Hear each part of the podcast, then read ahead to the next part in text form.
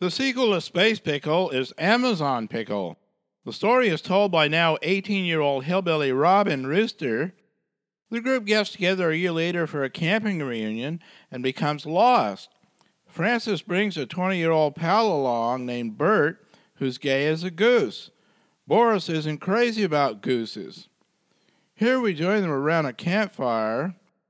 I'll be doing all the voices, including the sexy females. Gay Francis says, I'm not a pheasant plucker, I'm a pheasant plucker's son. I'm only plucking pheasants till a pheasant plucker comes. Say that. No thanks, bud, went Wilbur. Come on, it's easy. I tried it. I ain't a pheasant plucker. I'm a pheasant plucker's son. I'm only plucking pheasants till the fucking peasant. I blew it. Everyone laughed. Later, I looked in my facts book. It says human beings ain't the only mammals that kiss on the lips. Polar bears and penguins and kangaroos do, and gophers. Some myself. Chimpanzees French kiss too, tongues and all.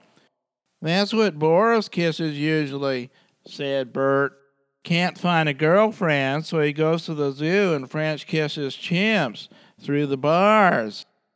Quiet, toy boy. I looked in my facts book. The teddy monkey. Sandy put her hand up. Excuse me, is it pronounced titty or TT? I say tie tie, said Francis. Says titty, I continued, lives high in the trees of the jungle why name after titties? Must have big tits, suggested Bert. I read, where it lives on fruits, leaves, and insects. Bert put his hand up.